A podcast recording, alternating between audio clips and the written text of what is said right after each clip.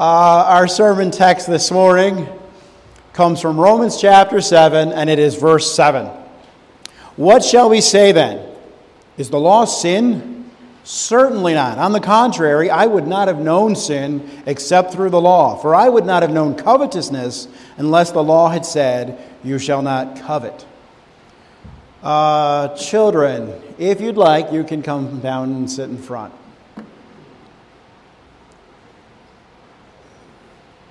If I asked you if you love your mom and dad, I'm sure you would all say yes. Am I right? Yes, of course I am. When you love someone, the main way you show it is not just by saying, I love you. It's good to say that, it's right to say that. Your parents like to hear you say it. But the most important way you show someone that you love them is by doing the things that make them happy. And for little children like you, the way you show your parents you love them is by doing what they tell you. Now we have to talk about something that's hard to talk about. Not because it's hard to explain, it's just nobody likes talking about it.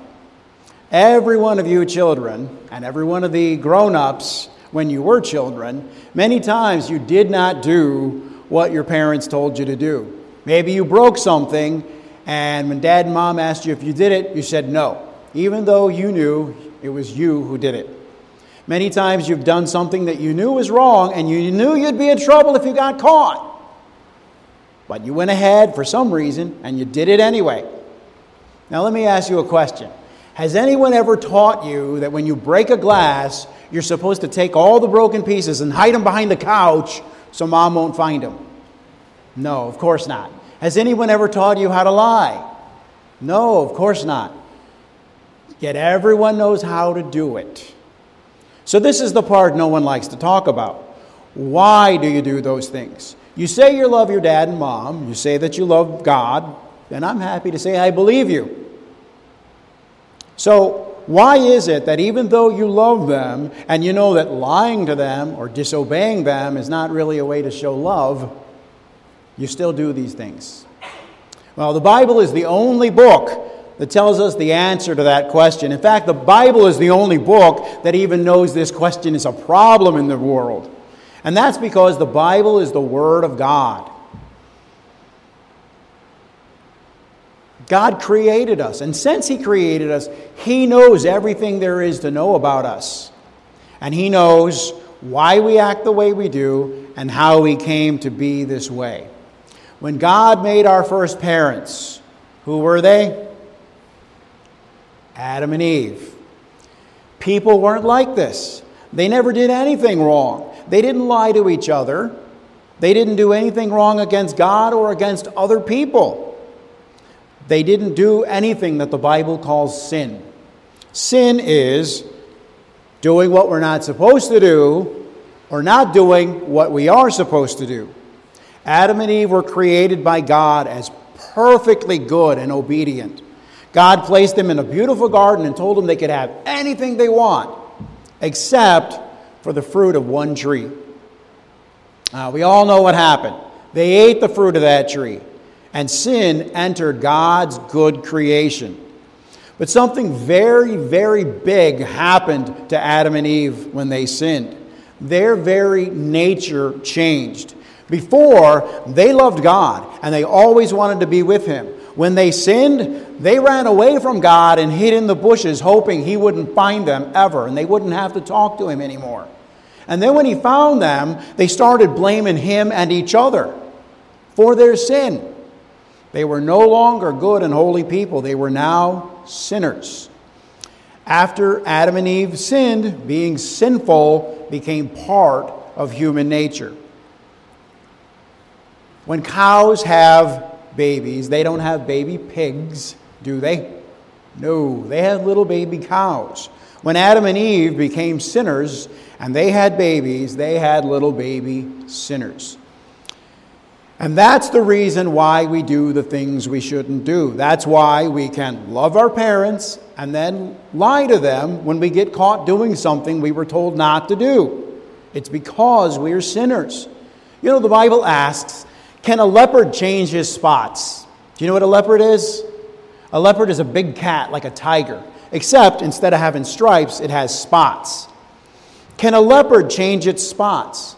Can a tiger change its stripes? Can a robin swim? Can a shark live in a tree?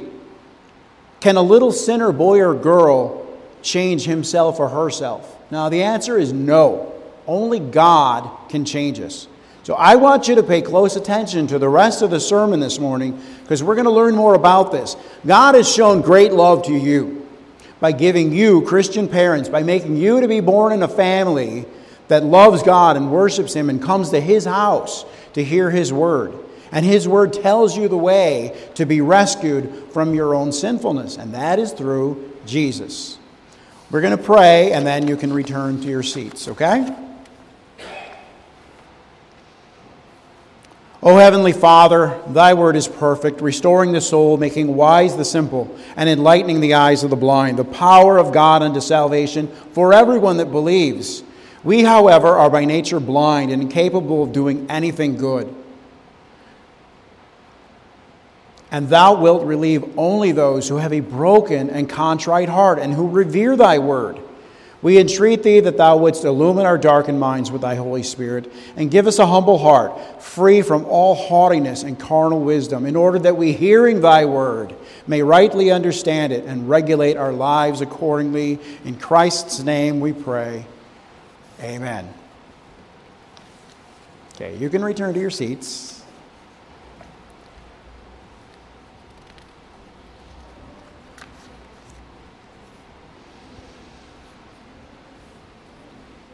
Our sermon text, Romans 7 7, what shall we say then? Is the law sin?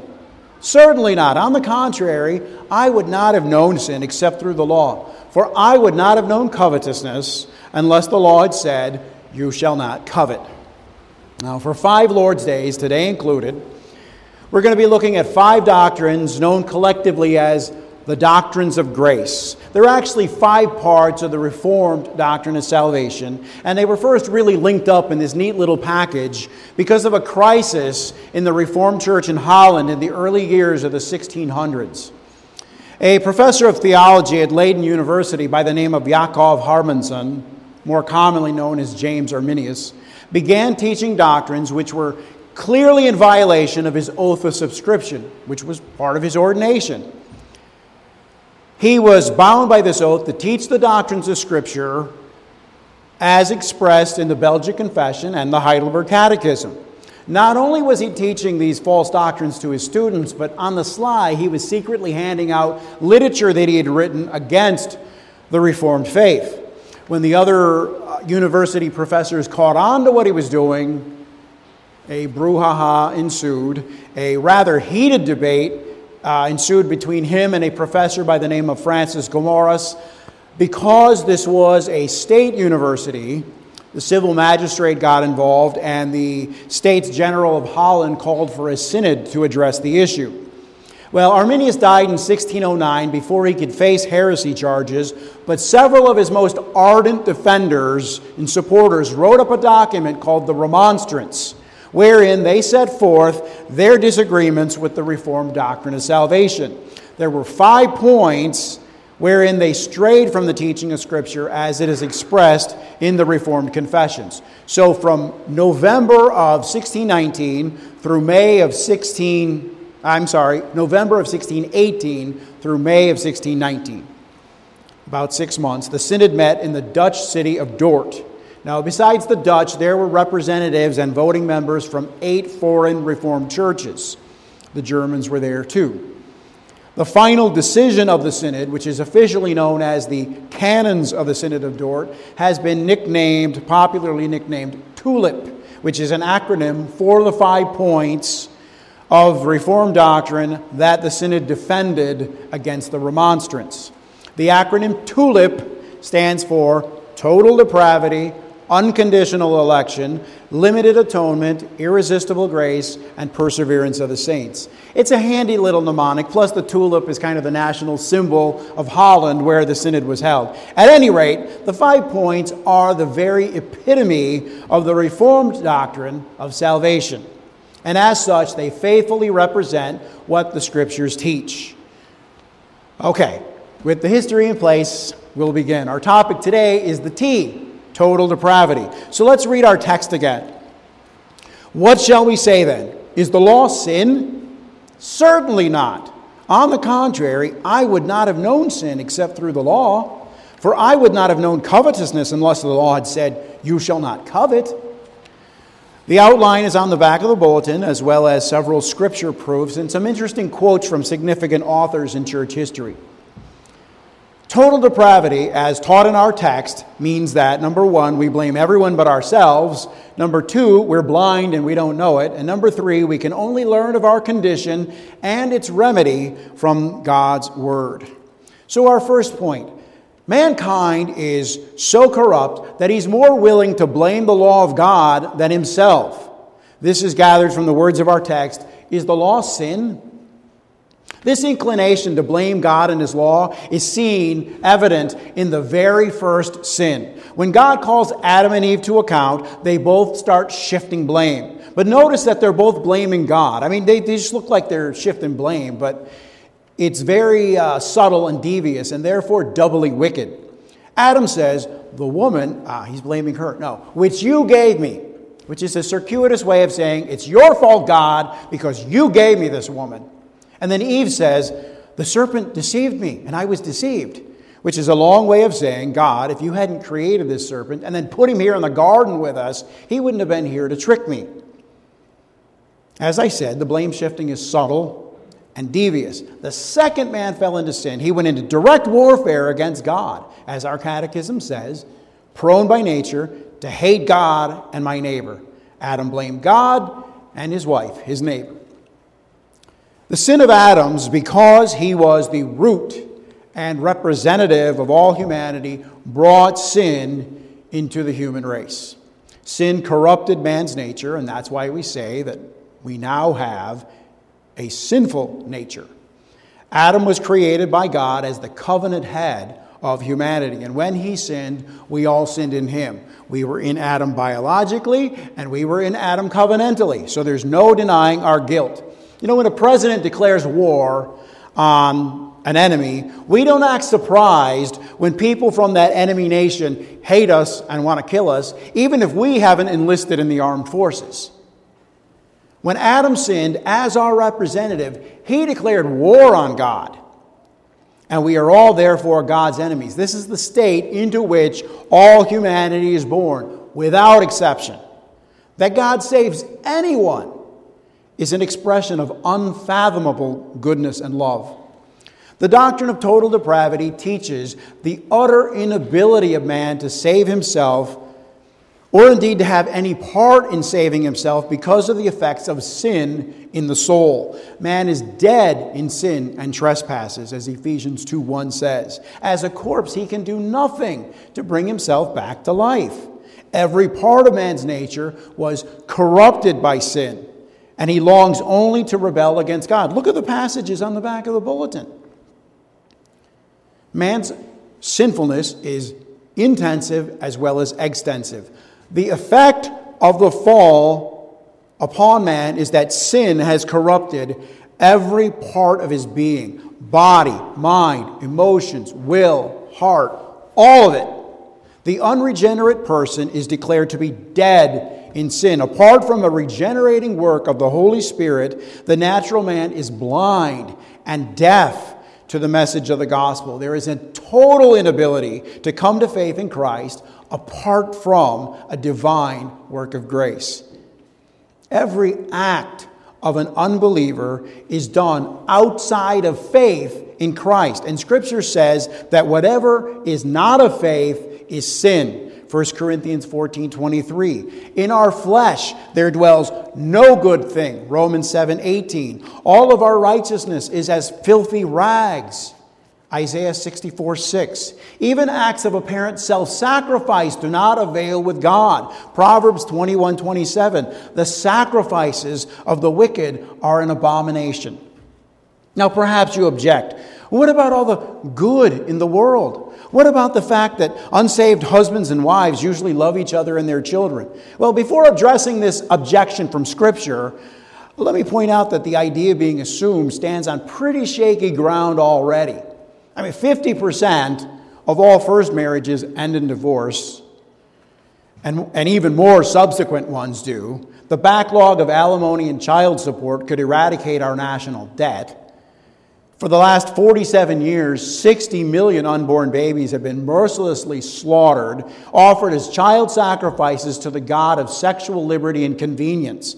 Spousal and child abuse are physical and emotional, are rampant in this country. So it might be wise to backpedal a bit on that bold assertion that unbelievers love their spouses and children, and that this disproves the biblical doctrine of total depravity.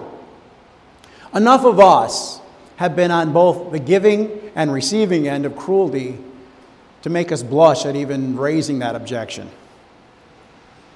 We mustn't get carried away ascribing good to the unregenerate. Good is only defined as God defines it, and that means that all the so called good in the world that the unregenerate do is hopelessly and irredeemably polluted by sin. Even the good works of believers are, in the words of question 62 of our catechism, imperfect and defiled with sin. Scripture says that all of our righteousness is as filthy rags. Uh, you may know that the Hebrew word rendered filthy rags in English refers to polluted menstrual rags. Not a very congratulatory evaluation of the so called good that sinners do.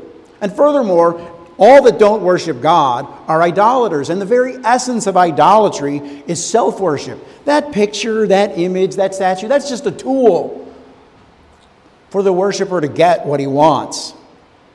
I mean, if I, I think we're on good, solid grounds biblically to say that most of the good that we see in the world is simply the result of self interest. I mean, if I kill my customers, who's going to buy my products?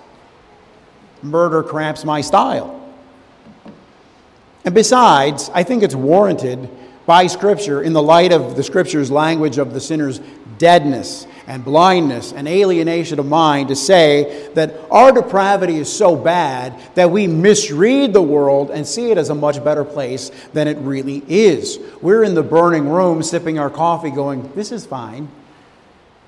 Yeah, yeah, but what about all the, the great inventions in the world? Haven't they all been used as tools of sin from day one? We all know that's true. Every weapon of self defense has been used as a weapon of aggression virtually from the day it was invented. Every piece of technology, whether it's the printing press, the movie camera, the TV, the computer, the cell phone, they've all been used to record and spread moral filth virtually from the day they were invented. It's a pretty severe case of spiritual blindness that can watch the evening news and then imagine that all the evil in the world springs from the hearts of springs from love in the hearts of people who are essentially and basically good. You know, God's punishment for sin is very often more sin. Jesus said, This is the condemnation of God, that light has come into the world, but men love darkness rather than light because their deeds are evil. Now, this is no doubt a very unpopular doctrine because our world unquestioningly accepts the idea that all men are basically good. There's good in everybody. True Christians must reject and abhor such a belief. Scripture declares that all men are sinners, all men seek only evil continually, all men are at enmity with God, and all men stand before God with nothing but the menstrual rags of their own righteousness. And that's the best that they have. Secondly, men by nature are so blind that although they are completely drowned in sin and death, of themselves, they cannot know it. This is, comes from the words of our text I would not have known sin. This passage expresses something very profound. What it tells us is that sin is so natural to us that we can't even recognize it without divine intervention. I would not have known sin except through the law. The way total depravity is frequently defined is problematic. And I think it's because men are deceived by the apparent good in the world, and so they make the mistake of defining depravity by men's acts rather than their nature. What does depravity mean? We should probably first clarify what it doesn't mean. It does not mean that every man is as publicly bad as he could possibly be. This misunderstanding is perhaps why Some people reject the doctrine. C.S. Lewis, in his book, The Problem of Pain, stated that he disbelieved the doctrine because, quote, if our depravity were total, we wouldn't know ourselves to be depraved, and partly because experience shows us much goodness in human nature. It's hard to read that in, without reading it in a sarcastic tone because both parts of his foolhardy rejection of the doctrine are due to the misrepresentation of it that we're refuting. Straight out of our text, we can say, by nature, we don't know that we're depraved. Our passage says, I would not have known sin except through the law. Scripture reveals our depravity. It wasn't secular philosophers who devised this doctrine based on their observations of humanity. It's the Word of God that revealed it. If God had not revealed our depravity, we wouldn't know it, and that in itself is an indication of its totality. If Scripture had not revealed to us our depravity, we wouldn't know it, and it's not because it isn't observable, but it's because we love darkness rather than light. The very mind and conscience of man is corrupted.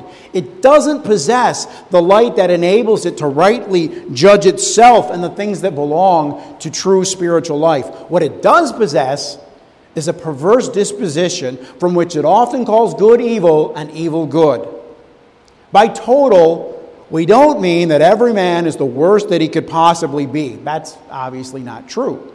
What we do mean is this every single faculty and part of the totality of man's being has been ruined by sin. There is no part of the total human nature that is unaffected by the fall. In essence, total depravity means that the corruption has spread, extended to all aspects of human nature. Hence, there is nothing any person can do to merit saving favor with God.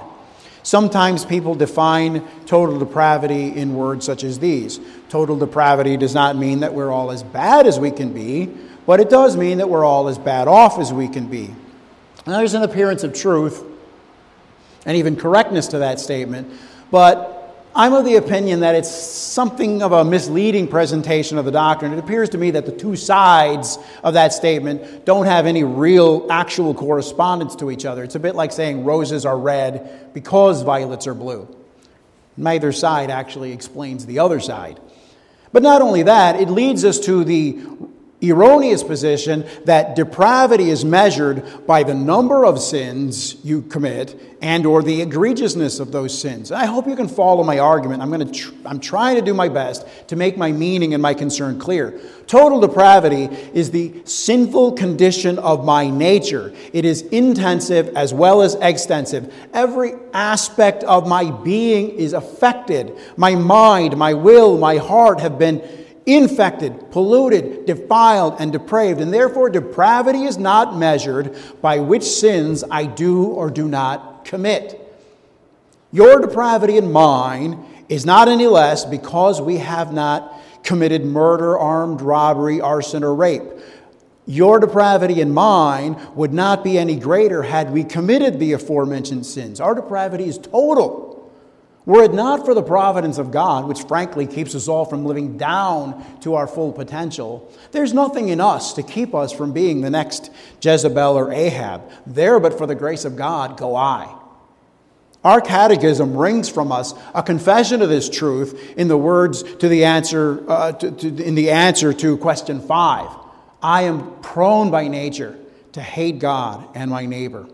We are so born in sin that it is natural to us, and we have never experienced any other condition. A person who is born blind will, even while acknowledging that his condition is not normal, he'll still act as if it is, and to him it is normal. If he had never met a sighted person, he would just assume that his condition, blindness, was the norm. And it's the same way with total depravity. We've never known anything else. So even if we can be prevailed upon by Scripture and sound reason to admit that this is an abnormal state of affairs, it's still normal to us, and we accept it as it is, and usually we revel in it. Defining depravity by our acts rather than by our nature is just soft soaping the issue. It's a subtle way to admit that we have sinned without admitting that we're sinners. We affirm this doctrine on the basis of the clear teaching of Scripture. Let the opponents of the Reformed faith follow their theology to its logical conclusion, and they will be forced not only to deny total depravity, but even original sin. All who would deny this central tenet of the Christian faith, we declare to be in darkness, intellectual and spiritual. Our third point the only way to rightly know sin and the cause of our misery is by the law of God. This comes from the words of our text, for unless the law had said. This is actually the whole point of the children's sermon. Let's apply the doctrine of total depravity to ourselves. I'm a staunch believer that doctrine is the instrument of sanctification. Jesus prayed for his disciples sanctify them in the truth. Thy word is truth. Knowledge of the truth as it is in Christ Jesus shapes our lives because we always live according to what we believe. No man lives in open contradiction with his actual beliefs. He may live at odds with his professed beliefs, but not his actual ones. Our catechism beautifully expresses the profit of learning the doctrine of our depravity. The answer to question 115 reads First, that all our lifetime we may learn more and more to know our sinful nature, and thus become the more earnest in seeking the remission of sin and righteousness in Christ. You notice that the Catechism is working with the assumption that it is natural for us to deny our sinful nature. As question 56 puts it, my corrupt nature against which I have to struggle all my life long. It is the easiest thing in the world to forget our sinfulness, and this is because we either don't believe it, we don't want to believe it, or we actually love it. And Jesus himself says that all three are true. We refuse to come to the light because we love the darkness rather than the light. Light exposes the evil that we love, hence, we'll kill the light if we have to. For centuries, humanity has generally acknowledged that Jesus was a good man and that he taught much about love and kindness. Now, obviously, he was much more than just a good man, and he obviously taught about much more than just love, and kindness. But even assuming those weak premises, when Jesus came to earth, love incarnate came to earth. Humans like you and me stripped him naked, scourged his back with whips, punched him in the face, pulled out handfuls of his beard and hair, beat him with rods, nailed him to a cross, hung him up in the heat of the day for every passerby to laugh at and mock. Don't tell me about how mankind is basically good. And it wasn't the town drunks, hookers, and criminals who did this either. No, it was the good, upstanding, law abiding citizens who like to talk about morality, law and order, and traditional values. A second benefit of knowing our depravity is that it drives us away from reliance on ourselves and our good works. And instead, it drives us to Christ and his righteousness. This is what question 115 of our catechism tells us is that knowing our, our personal wickedness, our proneness to hate God and our neighbor, the fact that salvation notwithstanding, I'm still inclined to all evil, makes me more earnest in seeking remission of sin and righteousness in Christ. I've never met anyone who balked at the Reformed doctrine of total depravity, who didn't do so because he was afraid it would belittle the value of his good works. The only reason a man refuses to accept what Scripture teaches about man's sinfulness is because he loves darkness rather than light. If he be forced to deal with God and His law, he's going to do it his own way. And if you tell him he can't do it his own way, that every inclination of his heart is evil, and that only the imputed righteousness of Christ can save him, he will show his true colors. You might be a violent reaction. Look, I'm a good person. You're not going to tell me that I can't do anything acceptable to God. There's no way that I'm as wicked as you say. You can't judge me. Or it may be more subtle and refined. Yeah, I agree with what you're saying, but in other words, I believe it about everyone but myself. In the words of the self righteous Pharisee, God, I thank you that I am not as other men, extortioners, unjust, adulterers, or even as this tax collector. Either way, this man hates God's truth and refuses to bow the knee to the righteousness of Jesus as the only way of salvation. We talked about this a couple of weeks ago how that as James 123 says, we look in the mirror of the word but we don't see our true reflection. We come to the mirror of God's law and because we're already convinced that we belong on the cover of a fashion magazine, we can overlook the fact that we're mangy, flea bitten moral sewer rats who scurry around in the filth and evil of a filthy and evil world that we've created for ourselves. That's our depravity. That's our blindness. That's our deadness. From a practical standpoint, convincing men of their sinfulness is an impossible task. It's something only the Holy Spirit can do. It's fairly easy to get people to admit that they've done bad things, but even then, it's usually couched in exculpatory language. Well, we've all done things that we regret, as if the fact that everybody has sinned somehow makes sin less hateful to God. The fact is, people just don't really believe it about themselves. Uh, even getting people to admit that they're sinners is relatively easy. Getting them to admit that they're sinful, that's a whole other ballgame, and it's something only the Holy Spirit can do. Look, when someone admits to being a sinner, agree with him, and you'll see how sincere the admission really was. The English preacher C.H. Spurgeon once said that if someone speaks ill of you, don't be angry with him because you're really a lot worse than he thinks you are.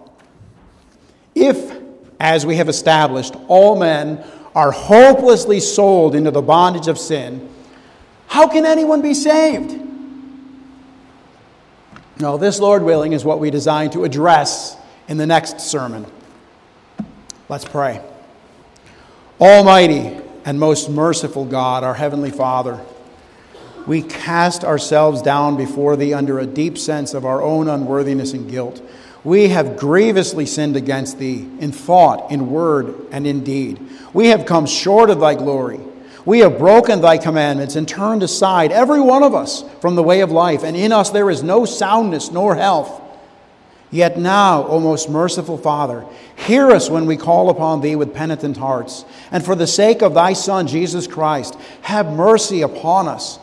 Pardon our sins and grant us thy peace. Take away our guilt. Purify us by the inspiration of thy Holy Spirit from all inward uncleanness and make us able and willing to serve thee in newness of life to the glory of thy holy name. Through Jesus Christ our Lord, in whose name we are bold to pray, Our Father, who art in heaven, hallowed be thy name. Thy kingdom come, thy will be done on earth as it is in heaven. Give us this day our daily bread, and forgive us our debts as we forgive our debtors and lead us not into temptation, but deliver us from evil. For thine is the kingdom, and the power, and the glory forever. Amen.